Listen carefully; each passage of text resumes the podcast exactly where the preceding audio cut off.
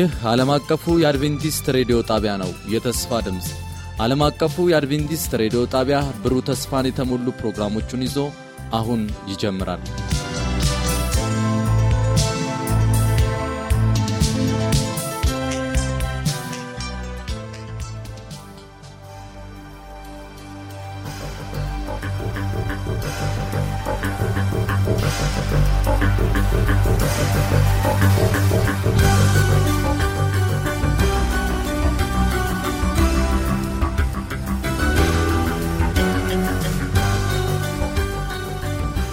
እንደምን ሰነበታችሁ ውድ አድማጮቻችን። ይህ የዓለም አቀፍ አድቬንቲስት ሬዲዮ የአማርኛ ቋንቋ ስርጭታችን ነው።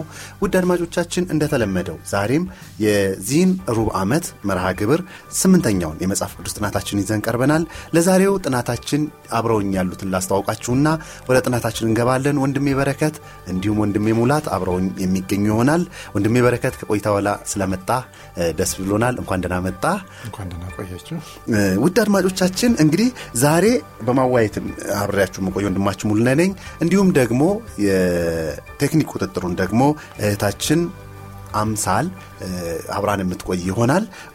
የዛሬውን የመግቢያ ጥቅስ ላንብብ። እንደዚህ ይላል ኤፌሶን 3 9 ፍለጋ የሌለውን የክርስቶስን ባለጠግነት ለአሕዛብ እሰብክ ዘንድ ሁሉንም በፈጠረው በእግዚአብሔር ከዘላለም የተሰወረው የሚስጥር ሥርዓት ምን እንደሆነ ለሁሉ ገልጥ ዘንድ ይህ ጸጋ ከቅዱሳን ሁሉ ይልቅ ለማንስ ለእኔ ተሰጠ ይላል ጳውሎስ። መንፈስ ቅዱስ እንዲመራው እስቲ ወንድማችን በረከት ጸሎት አድርግልን። እሺ እንጸልይ። እጅግ አርገህ የምትወደን ቅዱስ አባታችን ስለዚህ ሰዓት ስለዚህ ጊዜ እናመሰግንሃለን። የጠበቅከን በሕይወት ያቆየህን ምሕረትን ያበዛህልን አንተ ነህ። እናመሰግንሃለን። አሁንም ደግሞ ቃልህን ስናጠና ያንተ መንፈስ እንዲያስተምረን አእምሯችን እንድትከፍትልን አይናችንን ከፍተህልን ደግሞ ድንቅ የሆነውን ያንተን ስራ ያንተን ማዳን የበለጠ ማየት እንድንችል አንተ በጸጋህ እርዳን። ሀሳባችን ሁሉ በአንተ ላይ ይሁን በጌታ ኢየሱስ ክርስቶስ ስም አሜን። እግዚአብሔር ይባርክ ወንድሜ በረከት። እንግዲህ ውድ አድማጮቻችን በሐዋርያት ሥራ 17 ከ24 እስከ 6 ያለው ሐሳብ ውስጥ እንደዚህ የሚል ሐሳብ አለ። በምድር ሁሉ ላይ እንዲኖሩ የሰውን ወገኖች ሁሉ ከአንድ ፈጠረ ይላል። የሰው ልጆች ትልቁ የምንጋራው ነገር አለ ቢባል በአፈጣጠራችን አንድ መሆናችንና ፈጣሪያችንም አንድ መሆኑ ነው። አካለ ስንኩሉ፣ የታመመው፣ በሽተኛው፣ ሀብታሙ፣ ደሃው፣ የተማረው፣ ያልተማረው እነዚህ ሁሉ የምንጋራው ይህን አንድነት ይሆናል።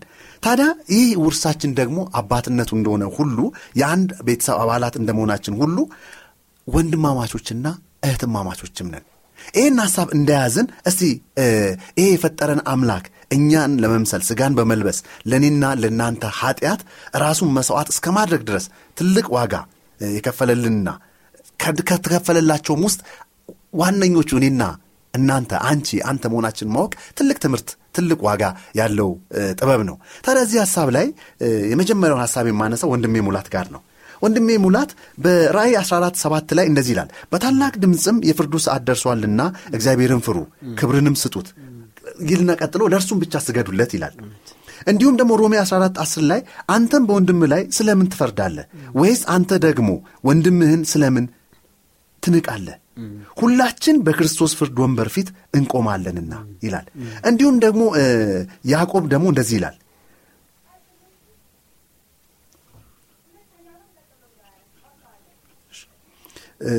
ስለዚህ እዛ ሐሳብ ላይ እንዳለን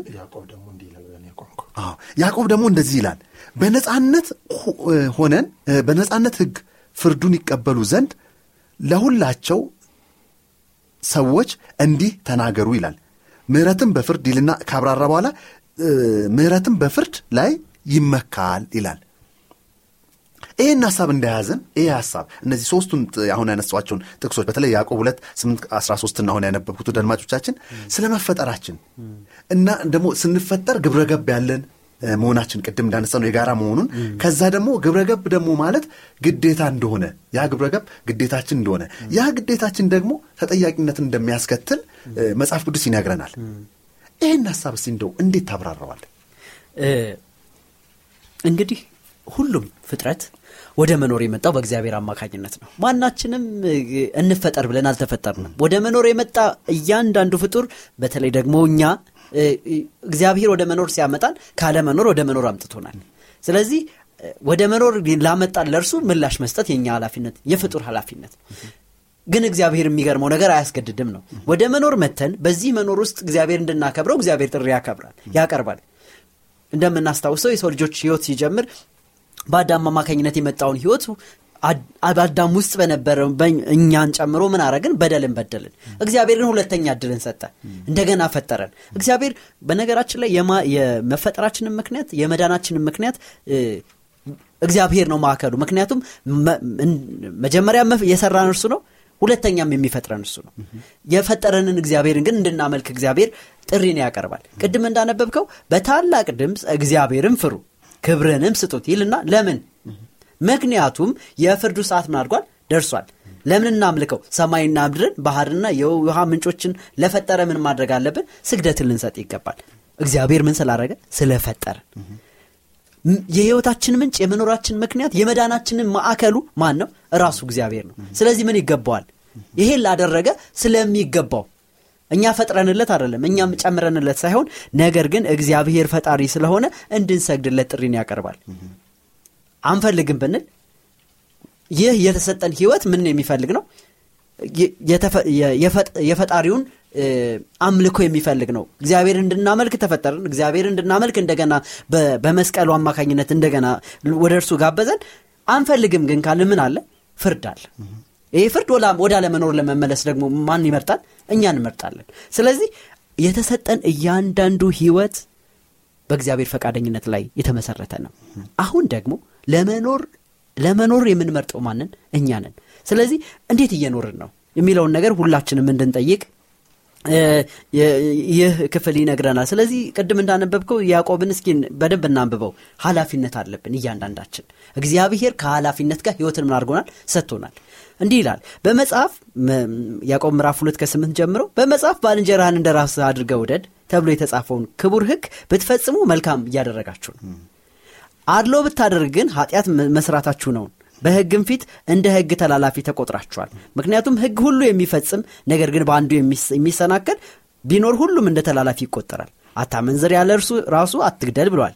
ባታመነዝር ነገር ግን ብትገድል ህግ ተላላፊ ሆነሃል። ስትናገሩም ሆነ ስታደርጉ ነፃነት በሚሰጠው ህግ እንደሚፈረድባችሁ ሰዎች ሁኑ።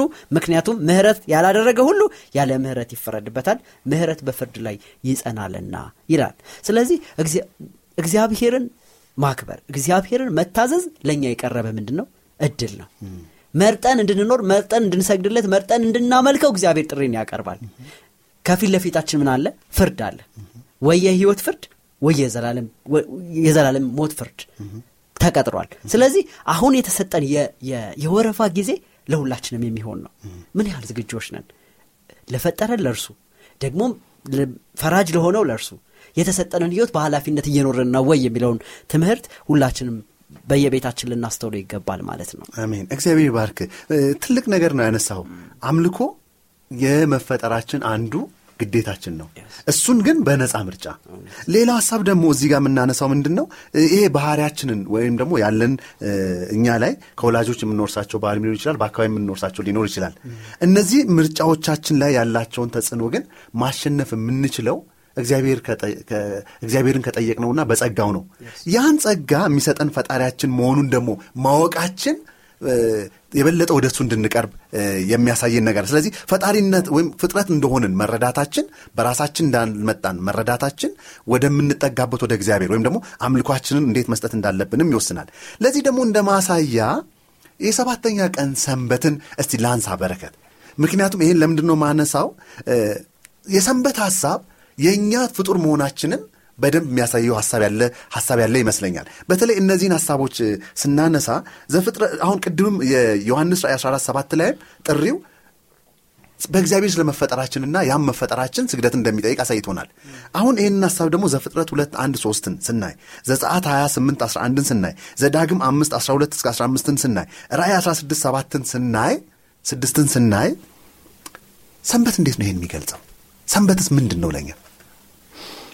እሺ አመሰግናለሁኝ። እንግዲህ አያይዘን የፍጥረትን ነገር እየተናገርን ነው ከዚሁ ጋር የሰንበትን ጉዳይ እያነሳን ያለ ነው እንዳልከው ምንድን ነው ግንኙነታቸው ታዲያ የሚለውን ሀሳብ ስንመለከት በፍጥረት ጊዜ ልክ የፍጥረት በሰባተኛው ቀን ጌታ አምላካችን ያደረገው ነገር ነው አንድ ከዚህ ጋር እንዲያያዝ ያደረገው ዘፍጥረት ምዕራፍ ሁለት ቁጥር አንድ እስከ ሶስት እንደዚህ ይላል። ሰማይና ምድር ሰራዊታቸውም ሁሉ ተፈጸሙ። እግዚአብሔርም የሠራውን ሥራ በሰባተኛው ቀን ፈጸመ። በሰባተኛው ቀን ከሠራው ሥራ ሁሉ አረፈ። እግዚአብሔር ሰባተኛውን ቀን ባረከው ቀደሰውም። እግዚአብሔር ሊያደርገው ከፈጠረው ሥራ ሁሉ በእርሱ አርፏልና። እንግዲህ ፍጥረትን የመፈጸሙን የመጨረሻ ማሳያ አድርጎ እግዚአብሔር ሲያስቀምጥ ራሱ ጨርሻለሁ ብሎ የእረፍትን ነገር ሲያስጀምር በዛ ቦታ ላይ ደግሞ ሲያሳይ እንደውም እኮ ተጠናቀቁ ነው አይደል የሚለው? በስድስት ቀን ተጠናቀቁ። እና እግዚአብሔር አረፈ። እንግዲህ ይሄ ድንቅ የሆነውን የእርሱን ስራ ነው እዚህ ቦታ ላይ የምንመለከተው። በስድስት ቀን መሆኑ ራሱ ራሱን የቻለ ነገር አለው። ከዛም ግን በሰባተኛው ቀን ብሎ እግዚአብሔር ሲያስቀምጥ እንመለከታለን እዚህ ጋር። ከዛ ወደ ህጉ እንሄዳለን። እንግዲህ ህጉ በተለይ ዘጸአት ምዕራፍ ሀያ ላይ የተቀመጠውን ጥቅስ ስንመለከት ዘጸአት ምዕራፍ ሀያ ቁጥር ስምንት ላይ እንዲህ የሚል ነው። ህጉን ስናነበው ሙሉን እናነበዋለን። አራተኛው ትእዛዝ ወይም አራተኛው ህግ። የእግዚአብሔርን የአምላክህን ይቅርታ ቁጥር ስምንት የሰንበትን ቀን ትቀድሰው ዘንድ አስብ ስድስት ቀን ሥራ ተግባርንም ሁሉ አድርግ ሰባተኛው ቀን ግን ለእግዚአብሔር ለአምላክህ ሰንበት ነው። አንተ ወንድ ልጅህም ሴት ልጅህም ሎሌህም ገረድህም ከብትህም በደጆችህም ውስጥ ያለ እንግዳ በእርሱ ምንም ሥራ አትስሩ ካለ በኋላ ያለው የሚለውን እንስማ። እግዚአብሔር በስድስት ቀን ሰማይና ምድርን ባህርንም ያለባቸውንም ሁሉ ፈጥሮ በሰባተኛው ቀን አርፏልና ስለዚህ እግዚአብሔር የሰንበትን ቀን ባርኮታል ቀድሶታል ፈጣሪ ስለሆነ። በዛ ቀን ደግሞ ፈጥሮ ስለጨረሰ ወይም ደግሞ የጨረሰበትን ማሳያ እዛ ጋር ስላስቀመጠ የረፍት ቀንን እግዚአብሔር ራሱ ስላስቀመጠ በሰባተኛው ቀን እግዚአብሔር ነው ያረፈው።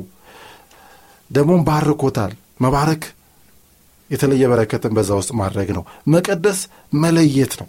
እና አስቀምጧል እግዚአብሔር። ስለዚህ እያለ ያለው። በዚህ ቀን ምንም ስራ አትስራ። ስለዚህ የሰንበት ጉዳይ ከፈጣሪነቱ ጋር የሚያያዘው እንደዚህ ነው። ሌላም ደግሞ ምክንያት ይሰጠናል። የዘዳግሙ ላይ ደግሞ እንደዚሁ ህጉን ሲያስታውስ የተናገረ በዘዳግም ምዕራፍ አምስት ከቁጥር አስራ ሁለት ጀምሮ ሲናገር እግዚአብሔር አምላክ እንዳዘዘ የሰንበትን ቀን ትቀድሰው ዘንድ ጠብቅ ካለ በኋላ ቁጥር 15 ላይ አንተም በግብፅ ባሪያ እንደነበር ካስብ እግዚአብሔር አምላክህ በጸናች እጅና በተዘረጋ ክንድ ከዚያ አወጣ ስለዚህ እግዚአብሔር አምላክህ የሰንበትን ቀን ትጠብቅ ዘንድ አዘዘ ብሎ ይናገራል። እና እግዚአብሔር ፈጣሪነቱን ብቻ ሳይሆን ደግሞ አዳኝነቱንም በዚህ ቦታ ላይ የምናገኝበት ነውና ሁሉም ሀሳቦች ተያይዘው ግን የሰንበት በረከት ወይ በሰንበት ውስጥ ያለው ሀሳብ ከፍጥረት ጋር ስለሚገናኝ ከአምልኮ ጋር አምልኮ ደግሞ ለፈጣሪያችን የሚደረግ ነው ለአዳኛችን የሚደረግ ነው። ስለዚህ ሁሉንም ሀሳብ እዚህ ውስጥ እናገኘዋለን ማለት ነውና ሰንበት በእርሱ የሚኖረን የዘላለማዊ እረፍት ምልክት ነው ብሎ ሁሉ እዚህ ጋር ሲያስቀምጥ እንመለከታለና በእኔና በህዝቤ መካከል የዘላለም ምልክት እንዲሆን ብሎ በተለይ ህዝቅኤል ምዕራፍ ሀያ ላይ ያስቀምጠውን ሀሳብ እንመለከታልና እግዚአብሔር በጊዜ ውስጥ በጊዜ ውስጥ አንድን በቃ መቆሚያ ማረፊያ አስቀምጧል። ፌርማታ አስቀምጦለታል ያ ፌርማታ የሰንበትን ሁኔታ ነው እዚህ ጋር የምንመለከተው እና በሳምንት ውስጥ በብዙ ነገር እንሮጥ እንችላለን። እግዚአብሔር አናመልክም ማለት አይደለም። በምናረገው ሁሉ በታማኝነታችን እግዚአብሔር እናመልካለን። የጸሎት ጊዜ ይኖረናል። ሁሉም እንዳሉ ሆነው ነገር ግን እግዚአብሔር ደግሞ አንድ ቀን ምናልባት ሳትሰራ ከኔ ጋር ጊዜ ያሳልፍ የሚልን ነገር እግዚአብሔር አስቀምጧልና የመጀመሪያው መልአክ መልእክትም ይህንን ሀሳብ ነው እያስታወሰን ያለው። ሰማይና ምድርን ባህርንም በውስጡ ያለውንም የፈጠረውን ለፈጠረው ምን በሉ? ስገዱ። እና ጥያቄው የአምልኮ ጉዳይ ነው። ነገር ግን ደግሞ ለማን ነው መሰገድ ያለበት? ዝም ብሎ ለፍጡር አይደለም። ሌላ ሰው ለሰራው አይደለም። ወይም እኔ አምላክ ብሎ ዝም ብሎ ለተናገረው አይደለም ፈጣሪ ለሆነው ካለመኖር ወደ መኖር ላመጣው በቃሉ የሰራው በቃሉ ይሁን ብሎ ያደረገው ሰውን ብቻ ነው በእጁ ሰራ የሚልልን ቃሉና ይሄ በጣም ድንቅ ነገር ነው። ይህንን ላደረገው አምላክ ስግደታችን ይገባዋል።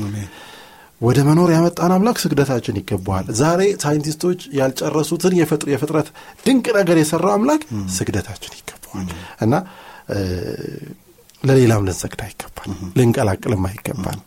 ለፍጡር ልንሰግድ አይገባንም። ለተከበረ ሰው ልንሰግድ አይገባንም። ልባችንን አምልኳችን ልንሰጥ አይገባንም። ስግደታችን ለእርሱ ብቻ። እግዚአብሔር ይባርክ ወንድሜ በረከት። ትልልቅ ሀሳቦችን ያነሳው እውነት ነው። ሰንበት ወደ መነሻችን እንድንመለስ ይጠራናል። ከቤተሰባችን መነሻ ጋር ያገናኘናል። ከአዳምና ሔዋን ጋር ሰንበት ከዓለም ፍጥረት ጀምሮ በቀጣይነት ሲጠበቅ ኖሯል። ወደ ኋላ ከተፈጠርንበት ጊዜ ጋር የሚያገናኝ የማይበጠስ ሰንሰለት ነው። የእግዚአብሔር ልጆች በመሆናችን የከበረ እውነት ላይ ትኩረት እንድናደርግ ያስችለናል። ከእርሱ ጋር የቀረበ ግንኙነት እንድንፈጥር ይጠራናል። ስለዚህ ይህንን እውነት ግን ሰይጣን በጣም አበላሽቶታል። ሲያበላሸው ደግሞ በጣም ቀለል ባለ ማታለያ ዘዴ ነው። ወንድም ይሙላል እንዴት ነው ያበላሸው ስንል የስድስት ቀን ፍጥረት የሚለውን ሐሳብ አስግዶናል። ይህን ሀሳብ እንዴት ታየዋለህ? ሁሌም ግን መገንዘብ ያለብን ነገር ውሸት መቼም ውሸት ነው። እውነትን ለሚፈልግ እውነትን ለማረጋገጥ የሚፈልግ እግዚአብሔር በብዙ ምስክር ነው ሰዎችን ማግኘት የሚፈልገው ያለ ምስክር የማያምኑት እንኳ አይተውም አይደለም የሚያምኑትን አይደል ስለዚህ በእያንዳንድ በተፈጥሮ ውስጥ ህሊናችን ራሱ አፈጣጠራችን ራሱ አሁን እየሆነ ያለው ሁሉ የእግዚአብሔር እግዚአብሔር እውነተኛ ፈጣሪ መሆኑን ያስረግጣል። እስኪ አድማጮችንም እኛንም ራሳችንን እንጋብዝ። እንደው ከተወለድን ጀምሮ ብላችሁ አስቡት። እሺ ያልኖርንባቸውን ዘመናት እንተዋቸውና ታሪክ ብዙ ያረጋግጥልናል። ነገር ግን እኔ ከተወለድኩ ጀምሮ እየተቆጠረ ያለው ሳምንት በሰባት ቀን ነው። አንድ ብሎ 24 ሰዓት ይሞላል። መሸ ነጋ አንድ ቀን ሁለት ቀን እያለ ሁል ጊዜም እየቆጠረ ያለው 24 ሰዓት አንድ ቀን። አንድ ቀን። ከዛ ደግሞ ሳምንት ጠብቆ ሰባት ቀን ያልቃል። ይሄ ዑደት እስከ ዛሬ ምን አላረገም አልተቀየርም ሰይጣን ሺህ ዓመት ሚሊዮን ዓመት ይበለን። እግዚአብሔር ሲፈጥር በዚህ መልኩ አልፈጠረም እያለ የዋሸን ነገር ግን ቀኖቹ ራሳቸው ይመሰክራሉ። ቀኖቹ ራሳቸው ምን ያደርጋሉ? ያረጋግጣሉ። ውደታቸውን ጠብቀው ሳምንት አይደል? እግዚአብሔር ዓመታትን አልፈጠርልንም አይደል ውደቱን ያስቀመጠው በሳምንት ነው። አንደኛ ቀን ሁለተኛ ቀን ሶስተኛ ቀን አራተኛ ቀን አምስተኛ ቀን ስድስተኛ ቀን ብሎ ጨርሶ ከዛ ሰባተኛ ቀን ረፍት ብሎ ሌላ ሳምንት ይጀምራል። ስለዚህ የምርም እግዚአብሔር ፈጣሪ መሆኑን ቀኖቹ ራሳቸው ዛሬም ይመሰክራሉ። ለሚያይና ለሚሰማ ይናገራሉ። አንዳንዴ ራሳችን የማስተዋል በራችንን ካልዘጋም በስተቀር እግዚአብሔር ዛሬ መመስከሩን ቀጥሏል። እና መዝሙር 33 ቁጥር 33ኛው መዝሙር 6 እና 9 በእግዚአብሔር ቃል ሰማያት ተሰሩ በአፉ ምስትንፋስ የከዋክብት ሰራዊት። ቁጥር 9 እርሱ ተናግሯልና ሆኑ አዟልና ምን አረጉ? ጸኑ። እግዚአብሔር እንደዚህ አይነት አምላክ ነው። አሁን በፍጡር አእምሮ ይሄኛውን የፍጥረት ዓለም እንደዚህ ሆኖ ብሎ ለመገመት እጅግ ከባድ ነው ነገር ግን ወገኖች ይህ ምን የሚደረግ ብቻ ነው? በእምነት የምንቀበለው ነው ስለዚህ እግዚአብሔር በቃሉ አዎ ይህን የምናየውን የምድር ሰማይ የምድር ሰማይ ምን ፈጥሯል? እግዚአብሔር በስድስት ቀን ውስጥ አጠናቁ ሰርቷል። ይሄ አሁንም የምናየው ዑደት የሚነግረን ነው። ስለዚህ በምን እንቀበላለን? አለማት በእግዚአብሔር ቃል እንደተፈጠሩ በእምነት እንረዳለን። ስለዚህ የሚታየው ነገር የተፈጠረው ከሚታየው እንዳልሆነ እንገነዘባለን። ስለዚህ አዎ እግዚአብሔር አምላክ እንደፈጠረ ምን እናደረጋለን እናምናለን። ማረጋገጫ ከፈለግን ቀኖቹ ራሳቸው ዛሬ የሚነግሩናል። ሰይጣን አስር ማረጋገጫዎችን ቢያወራ የእግዚአብሔር የእግዚአብሔር የመፍጠሩን ነገር ቀኖቹ ራሳቸው ምን ያደርጋሉ? ያስተጋባሉ። ስለዚህ ራሳችንን እስኪ እንጠይቅ። የምር እግዚአብሔር አምላክ እግዚአብሔር አምላክ ፈጣሪ መሆኑን የሚያረጋግጡልን ነገሮች በአእምሯችን እንድናሰላስል እንጋብዛለን። እግዚአብሔር ይመስገን። አሜን። እዚች ላይ ትንሽ ለመጨመር እንግዲህ ዳርዊን ምን ብለዋል በዝግመተ ለውጥ ብለዋል የሆነ ጊዜ ላይ። እንግዲህ ነኩሶ የነበረ ሰው በዝግመተ ለውጥ ብለዋል በኋላ ሰዎች ሲያስቡት እሺ ዝግመተ ለውጡን በቃ እግዚአብሔር አስጀምረውና አሉ። እግዚአብሔር አስጀምረውና ከዛ በኋላ በቃ ቀስ ብሎ ፍጥረታዊ ዝግመተ ለውጥ አሉ። ፍጥረታዊ የሆነ በቃ እግዚአብሔርን ላለማውጣት ዝግመተ ለውጥንም ላለመተው።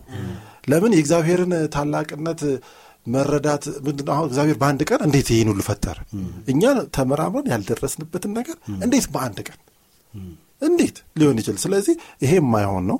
በቃ የሆነ በአንድ ሚሊዮን ምናምን እያሉ እናስታርቀው አዎ እናስታርቀው የሆነ እናመቻምቸው እያሉ ሲሄዱ እንመለከታለን። ግን በቃ እግዚአብሔር ያለውን እናምናለን። እግዚአብሔር ደግሞ ችሏል፣ ይችላል ከዚህም በላይ እና እምነትን እዚህ ቦታ ላይ በእምነት መሰረት ነው እዚህ ላይ እውነት ነው።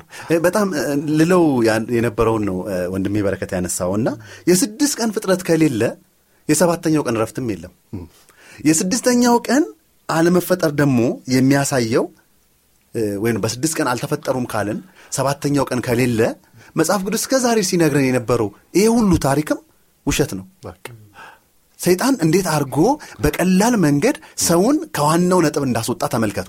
የዚህ ደግሞ ለእኛ ስንሰማው ቀላል ይመስላል እንጂ ሰይጣን በሰንበት ላይ ጥቃት በመሰንዘር የእግዚአብሔር ስልጣን እምብርት የሆነውን ነገር እየተገዳደረ ነው። ምክንያቱም የሰንበትን ማስወገድ የእግዚአብሔርን ፈጣሪነት ማስወገድ ነው። የስድስት ቀናትን የስድስት ቀናትን ፍጥረትን ካለመቀበል የበለጠ የስድስት ቀናት ፍጥረት መታሰቢያ የሆነውን ለማጥፋት ውጤታማ የሆነ ሌላ ምን ይኖራል? ምክንያቱም በስድስት ቀን አልተፈጠረም በሚለው ዓለም ከተስማማ ሰባተኛው ቀን አያስፈልግም። በዚህ ያስማማናል። ስለዚህ ውድ አድማጮቻችን እናንተስ እንዴት እያሰባችሁት ነው?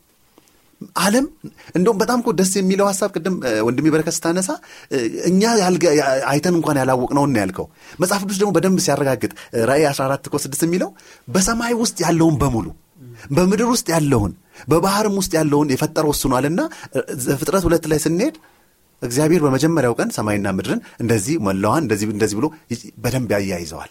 ስለዚህ በስድስት ቀን የመፈጠሩ ማረጋገጫ ይሄ እንደሆነ እናያለን። ታዲያ የዚህ ሁሉ ታዲያ ጦርነት ግን ወዴት ይወስደናል ነው። የዚህ ሁሉ ጦርነት ወዴት ይወስደናል ስንል ታላቁ ተጋድሎ ጋር ነው የሚወስደን። ታላቁ ተጋድሎ የምንድን ነው ስንል ደግሞ በእግዚአብሔር ስልጣን ላይ የተነሳው ጥያቄ ነው። ዛሬም ይህ ጥያቄ ይህ ተግዳሮት አለ ውስጥ። እንዴት ነው ይህንን ፍጥረትን ሰንበትንና የፍጻሜን ዘመን የምናያይዛቸው? ወንድሜ በረከት። እሺ፣ አመሰግናለሁኝ። እንግዲህ ቅድም ባልነው ላይ አንድ ተጨማሪ ነገር አሁንም ማለት እፈልጋለሁ። ወደ አይምሮ የመጣ ምንድን ነው እሱ በትምህርት ቤቶች ላይ እንግዲህ ከልጅነታችን ጀምሮ አብሮ የተማርነው ነገር አለ። በቤተ ክርስቲያንም ወላጆቻችንም እግዚአብሔር እንደፈጠረ ይነግሩናል። ነገር ግን ደግሞ ሉሲ የተባለ ሉሲ እንግዲህ በሚሊዮኖች ዓመት እየተሰጣት ሲሄድ ዝግመተ ለውጥን እንድንቀበል እያመቻቹን ሉሲ የለችም ሳይሆን ነገር ግን ለሉሲ የተሰጠው ታሪክ ትክክል አይደል። ስም ሁሉ እኮ የተቀየረ ነው። በነገራችን ላይ ወንድሜ በረከት በፊት የአስራ ሶስት ወር የፀሐይ ጸጋ ነበር የሚለው።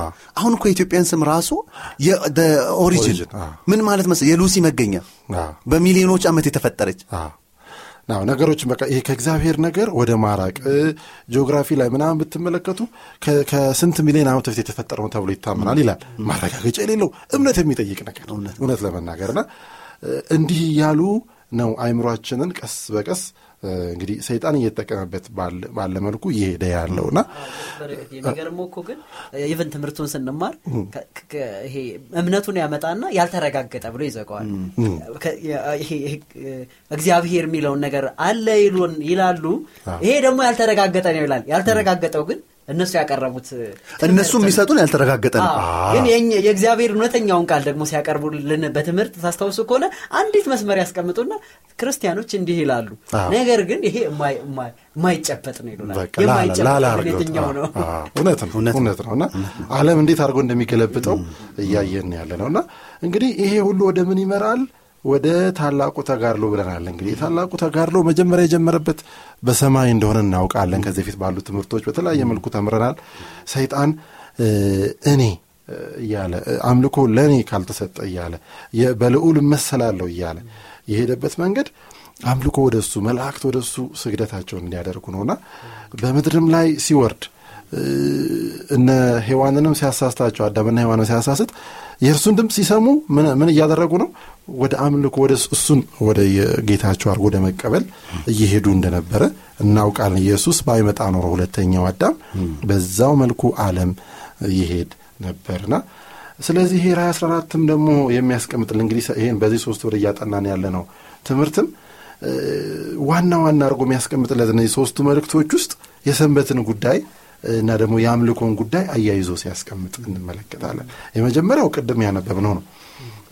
ሰማይና ምድርን ባህርን ለፈጠረው ስገዱለት፣ የስግደት የአምልኮ ጥሪ ነው እዚህ ቦታ ላይ የምናገኘው። እንደገና ራእይ ምዕራፍ 14 ቁጥር ዘጠኝ ወይም ደግሞ በሶስተኛው በሶስተኛው መልአክ መልእክትም ላይ እንደዚሁ ሀሳብን እናገኛለን ከዚህ ከአምልኮ ጋር የሚገናኝ ለአውሬውና ለምስሉ የሚሰግድ በግንባሩም ወይም በእጁ ምልክቱን የሚቀበል ማንም ቢኖር ብሎ የተዘጋጀለትን ነገር ይናገራል። እንግዲህ የአምልኮ ጉዳይ እንዴት እየሄደ እንደሆነ እና ዛሬ ላይ አይመስለንም። አንዳንዴ ብዥ ያሉ ነገሮች ስላሉ፣ ግን ቀስ በቀስ ግን ግልጽ የሆነ ሁለት ብቻ በዓለም ላይ ምንም ይሄ በማያሻማ መልኩ እየሆነ እያየን ያለ ነው አሁንም። ነገር ግን እጅግ በጣም ደግሞ ግልጽ እየሆነ ይሄዳል እና ማንም እንዳይሳሳት ማንም እንዳይሳሳት ነገሮች ሁሉ ግልጽ ይሆናሉና ለአውሬው እንዳትሰግድ እያለ ነው ያለው። በተቃራኒው ለማን ስገድ? ለፈጣሪ ስገድ፣ ለእግዚአብሔር ለሚገባው ለሚገባው እና ደግሞ የእግዚአብሔርን ትእዛዛት የሚጠብቁት ቁጥር 12 ላይ እንግዲህ ለአውሬው ለአውሬው የሚሰግዱ የሚደርስባቸውን ቅጣት ከተናገረ በኋላ የእግዚአብሔርን ትእዛዛት የሚጠብቁት ኢየሱስንም በማመን የሚጸኑት ቅዱሳን ትዕግስታቸው በዚህ ነው። ትዕግስታቸው ይፈተናል፣ ነገር ግን ኢየሱስን በማመን መጽናት አለባቸው። ኢየሱስን በማመን መጽናት አለባቸው። ኢየሱስን አምላኬ ጌታዬ ብቻ በቃ እሱ ብቻ ነው አምላኬ ብለው መቀጠል አለባቸው። እስከ መጨረሻው ያለው ነገር ይሄ ነውና ለኢየሱስ ያለን ፍቅርና ታማኝነት ነው ፈተና ውስጥ የሚገባው። በዚህ በኩል ግን ሃይማኖታዊውንም ፖለቲካውንም የያዘው ኃይል ግን ምን እያደረገ ዓለምን ሁሉ እያሳመነ ስግደት ለሱ እንዲደረግ የኢኮኖሚ system ኡን ሁሉ እየያዘ ስግደት ለእሱ እንዲደረግ እሱ ያለውን ብቻ እንድንታዘዝ ከእግዚአብሔር ቃል በተቃራኒ እንድንታዘዝ ሲያደርግ እንመለከታልና በነ ሲድራቅ ሚሳቅ ጊዜ መፈተኛ ሆኖ የመጣው ለምስሉ መስገድና አለመስገድ እንደሆነ እናውቃለን። እዚህም ቦታ ላይ ደግሞ ምን አለ? ለምስሉ ለአውሬውና ለምስሉ እንዳትሰግዱ ብሎ ሲያስቀምጥ እንመለከታልና ደግሞ ለአውሬውና ለምስሉ እንዳትሰግዱ ብቻም ሳይሆን ደግሞ ምልክቱ እንዳትቀበሉ እና ይሄ ምልክት ተብሎ የተቀመጠው ሀሳብ ከምን የሚያያዝ ነው? የእኔ የአምላክነቴ ወይም ደግሞ ከእግዚአብሔር ወኪል የመሆኔ ምልክቱ በሰንበትን መቀየሬ ነው ብሎ የሚያስተምር አለ። ነገር ግን ሰው ሊቀይረው አይችልም። የእግዚአብሔር የፈጣሪነት ምልክት ነው፣ የአዳኝነቱ ምልክት ነው ሰንበት። ስለዚህ ቀኑ ልዩነት አመጣም ልንል አይገባም። ምክንያቱም ሰባተኛው ቀን ብሎ ራሱ አስቀምጧል። ሰባተኛው ቀን መቼ እንደሆነ እናውቃለን። ቅዳሜ ነው። ከአርብ ፀሐይ ግባት ጀምሮ እስከ ቅዳሜ ፀሐይ ግባት እግዚአብሔር የእኔ ነው ብሎታል። ከሌሎቹ ለይቶታል ለይቶታል። ስለዚህ በለየው እኛም ለይተን ለእርሱ እንስጥ። ይሄ ደግሞ ወደ መጨረሻው የበለጠ አሁን ካለንበት የመጨረሻው ስንሄድ ደግሞ እጅግ ለመኖር እስኪያስቸግር ድረስ መግዛትና መሸጥ እስከማንችል ድረስ በዚህ ፈተና ውስጥ እናልፋለን። ወዳጆቼ ይህን የምታደምጡ ሁሉ ታማኝነታችሁ በዚህ ይታወቅ። ለእግዚአብሔር ታማኝ መሆናችን የሚታይበት ይሄ አንዱ እንደሚሆን ከወዲሁ እንወቀውና እንዘጋጅበት። ግን ዛሬ እንጀምር። በትንሿ ነገር ታማኝ